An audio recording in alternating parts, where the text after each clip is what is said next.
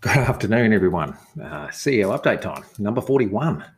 Um, yeah, welcome to Australia, a COVID ravaged country. You know, we thought we'd actually made it through, and now we're uh, you know, lockdown in Sydney, just about to get locked down in Melbourne. There's cases in Brisbane, Adelaide are looking at uh, tighter restrictions. Western Australia's locked everybody out. Um, interestingly enough, I just uh, talking to Jezime about Cebu, and it turns out that in Cebu, the governor's turned around and they're actually sort of basically going to give up and uh, just let everybody get it and uh, fend for themselves. So um, yeah, things on the, the COVID front are really really interesting at the moment. But anyway, let's um, let's get on with the uh, with the podcast for today. So number forty one. Let me uh, just remind you all that uh, your advice needs to be fair.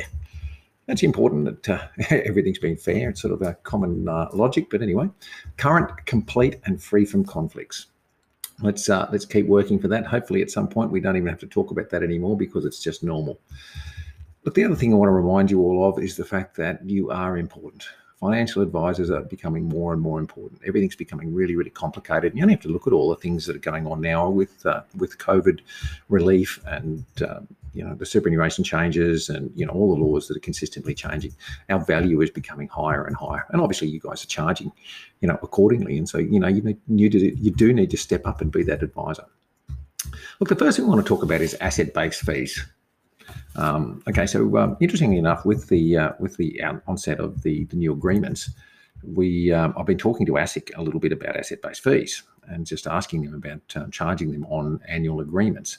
And it turns out that ASIC don't seem to have a problem with asset-based fees. So um, it's currently asset-based fees are fine, and if you want to charge them on a 12 monthly basis, it's it's all good. The only time that, that becomes muddy is when we start talking about the code of ethics. Now, the code of ethics obviously aren't um, administered by ASIC. They were administered by FASEA, which is now redundant, and it's been handed over to Treasury. And Treasury don't really take over until the 1st of January. In the meantime, you know, Advice Evolution, the licensee, is responsible for the code monitoring. Now, us doing that code monitoring, you know, we can only work on some of the um, uh, the ideas that have been uh, put out there in the in the industry, and a lot of them are saying that asset-based fees aren't, necessarily fair. But at the moment, there's no evidence for that. And so, as far as we're concerned now, is that uh, asset-based fees, uh, you know, they, they, they, seem to be okay. Um, watch this space and whether a Treasury come out and actually outlaw them or change the rules with regard to that. Um, as far as I'm concerned, and uh, the board's concerned, that uh, you know, if you want to charge an annual asset-based fee or an ongoing asset-based fee, it's um, it's okay. What I'd be saying though is be wary and start be thinking about your hybrid fees and, and that sort of thing in the future because there is going to be pressure on them in the uh, as things go forward. Code word. As a code word, obviously CPD attached to this, and the code word for this one this week is muddy. And so if you write down muddy and send an email to, to uh, Jude, she'll give you the appropriate uh, points for this. Um, Brooke and I had a meeting um, yesterday with NetWealth, um, Matt Heine and uh, Rebecca NetWealth, cool, cool company. And when you uh, when you talk to Matt Heine, wow, these guys have really got it nailed. Their uh, their ideals are, are, quite good, and uh, you know they're really looking towards the future. Um, one of the things they are talking about doing is they've got a core offering. I'm not sure if you've seen the core offering, but their core offering is aimed at uh, clients who have less than 250,000. Now, in that core offering, they actually have Russell model portfolios amongst others, and um, I think the, the um, at least the balance option, inclusive of model and platform fees is about 71 basis points, so it's um, it's reasonably cheap. Um, the next thing they've, they've, been talking about is they've got um, an app. Now they've had an app out for a few years. Of course, it's Netwealth, but it's having a relaunch today. So uh, sometime after this, there'll be a um, you know a much more functional uh, phone-based app available for your clients who have got a NetWealth. So have a look at that. I know that Hub have one as well. I'm not, and CFS works on the uh, on your phone as well. But um, it'd be cool to have a look if you've got clients in NetWealth. Um, jump on and have a quick look at the uh, the new app because uh, Matt Heine tells me it's going to be pretty. It's pretty schmick. Um, Next thing I want to talk about is uh, one, one of the things that uh, NetWealth have been talking to me about is Zeppo. Zeppo is supposed to be a um, it's it's a program. Now, you know, I'm yet to have another meeting about it, but it's a program that actually links everything together, um, all your programs together. So what you can do is it's uh, um, it's uh, essentially may saves you having to double input things. And if you've got data in one location, then you can grab that location, that that data out of that location, and use it in other places without having to re-input it. I think that's the best way to, to explain it. But uh, we're waiting to see how it rolls out and what uh, relationship they have with it. But um, hopefully it'll be uh, be useful and we'll be able to get some access to that. Um, look, the other thing is um, ESGs. Now I know that we had uh, Nucleus talking about uh, ESG at the um, um, at the PD day. One of the other things about ESGs to, to consider is that most managed accounts have the ability to filter out some sort of um, to do some sort of ESG filtering. So make sure that um, if you are, you know, if you talk about ESGs with your clients and they do need to filter something, then uh, you talk to the um, the fund manager about filtering that out. In a lot of cases, they can actually do it, uh, as opposed to the the nucleus option, where nucleus actually you buy the managed fund, and uh, you know you recommend the nucleus option, it gets housed. It's only housed on premium at the moment, but I don't think it'll be very long before it's housed everywhere else. But then once it's actually up and rolling, then the client can go in at any point in time and they can actually um, filter out any any ESG things that they'd like. Interesting option for there. Um, next thing on the list, audits.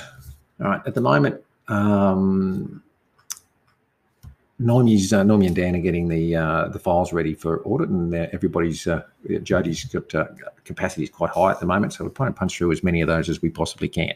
Now, there's a look, there's a few things uh, that are just slowing the process up, and that sort of things. Uh, you know, things like there's not being enough stuff in the um, in the file, and there's stuff spread out all over the place. So Dan's having trouble getting it all together. So look, if you can, spend a little bit of time looking at your file before you get it to, and make sure the link that you give him actually has or give give the team is you know works. And in there is the file. Now, I just sent out a compliance um, podcast talking about files, but you know, make sure your file makes a little bit of sense. And uh, with that, we can actually uh, we, we can deal with it and take a bit of pride in your files. It's, it's important to us. Now, you might get an uh, uh, a, uh, a call from somebody called Tal. Now, Tal is our new um, the, the new person who's working for Noemi. So Noemi is actually going to take be taking on a TL role in the future and uh, which means she's going to continue to do the higher level AE jobs, but all of um, my day-to-day things that uh, are originally done and, the audit is going to be done by Tal. So Tal's actually going to be the compliance person. So she'll be the one that actually has the authority to go in and start checking FDSs and files and to make sure things are going to work well. And so the idea is we want to be able to work with you guys to actually make sure that we get um, you know, your filing and your ability to, uh, our ability to look at it up to date and nice and neat. Um, next thing is uh, agreement. I want to talk about agreements. There's a lot going on about agreements, and I've spoken a moment ago about um, the fact that you can charge an asset-based fee on an annual agreement, and uh, most of the fund managers will be able, and platform providers will be able to collect that. Um, look, enhanced FDSs. There's a little bit of um, you know concern about how many FDSs that you want to give this in this transitional period. Um, you know, like I've had uh, a couple of interpretations saying that uh, you don't necessarily want to give too many FDSs in there because you can only give one during the transitional period. My feeling is at the moment, now I've yet to have completely confirmed by ASIC, but the position that we, at the board, are taking is that if you've got somebody on a FOFA agreement, so you're on an ongoing service arrangement with a client, and you haven't given them a summation of the fees when you move them over to a new ongoing agreement with the transit in the transitional period, or a new annual agreement, we still feel that you need to give them an FDS. And you have to give them that FDS to, uh, you know, to, to, just justify the fees that you did charge, you, you've taken over the last period. Now, if it's, you know, half of that period's in the transitional period and half of it's in the previous period, we still feel that you're not going to be any worse off if you give them all of the uh, the information via an FDS. But look, that, that one's uh, one that's under discussion. I'm still waiting on a ruling from ASIC, but the bottom line is that's the position that we're taking at the moment. Um, you all would have noticed in the last couple of, uh, yeah, last week or this week that uh, we're now being paid monthly. So uh, sorry about the double fees. Um, I've already had a couple of calls going, wow, double fees. And this monthly the gig is not not so exciting. But uh, obviously, this first month has only been a short month. And uh, we haven't had as much in there as we would normally get, but hopefully the uh, the amount of money that gets paid out is significantly higher, and the pain of having a monthly fee is not going to be nearly as bad. But um, look, it's going to give you, it's going to make your, your income less lumpy. So each time you get a month, you'll actually get some money, and uh, you won't have those couple of quiet fortnights that we used to have. Um, yeah. So anyway, it's a, uh, it's, it was the, you know, the decision taken by the whole group at the uh, at the Noosa conference, and so uh, now we've actually finally put it to, to bed, and uh, it'll take a lot of workload off the team in the uh, the ops team, especially because uh, they only have to do this once a month. One thing that they have been talking about is invoicing, and make sure that you've got your invoicing game up to up on, on point, because uh, is concerned that uh, she doesn't want to be holding on to um, any money over from a pay period, and because the invoices haven't been done. Um, next thing is I want to uh, talk about is the PD day. Now, the PD day was Brooke's first PD day. We tried a shorter um, format, and um, you know, to reports, that was actually pretty good. All those people who actually did the survey, thank you very much. There was some really constructive information in there. You know, a couple of it uh, was quite concise and to the point, and thank you for that. But um, the, uh, the, the survey itself was great, and I'm, I'm really, really happy that uh, some of the people that actually took the time to do it um, yeah, I, I, we really appreciate that. One of the things we are taking back is that the breaks were a little bit too long, and uh, it sort of ties everything up while you're actually out of the meeting for that period of time. But there's a couple of other things, and Brooke will actually get back to you about that. So um, yeah, it's uh, but again, thank you for that. And uh, look, I actually found the PD day really good, and I thought uh, Brooke actually did a good job on that one. So uh, she'll probably be getting another one together before the conference just to uh, to finalise things as well. Um, and there will be CPD for that, and Jude will be teeing that up for you. Um, last one I was part of part of the feedback from the uh, the PD day was uh, just an AE update, and uh, look at the moment we've uh, you know things are going pretty well normally. We're actually leaking a few advisors. Like we've had a couple of retirees and a couple of people um, leaving because of FASEA, um, just purely because you know, people have left, met, met, that point of their uh, their career where they think, well, I don't really want to do the extra training. I don't want to do the FASEA exam, and I'm going to leave. We'll be talking about those further down, those people further down the track when they uh, we, we could go to the conference, but uh, we wish them well. Um, there's a couple of people that just just think that uh, you know the FASEA is going to be too complicated and not going to do that. Most of the practice these are people these are advisors that no longer run practices as such. They're actually working in a practice rather than owning one. Um, so uh, yeah, there's a couple of changes in that. So our numbers down to about 71 and 41. So 71 advisors and 41 uh, practices.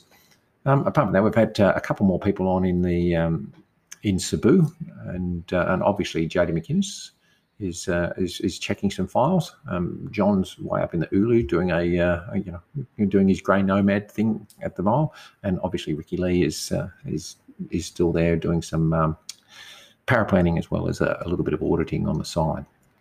But um, but apart from that, the team's not changed, hasn't changed too much more. Obviously, Brooke is is out, out and about now, and she's doing helping out with a lot of the um, file checks, and she's doing some recruiting. We've got a couple of really cool practices that uh, we're talking to at the moment, and they're looking at coming on in the future. And obviously, uh, we paid, uh, you know, we finished paying out our distribution. I think it was just ten dollars sixty-five was or eighty-five was the uh, the distribution for this year for anyone who had uh, has equity in the license um, that was probably uh, you know, a nice period of time.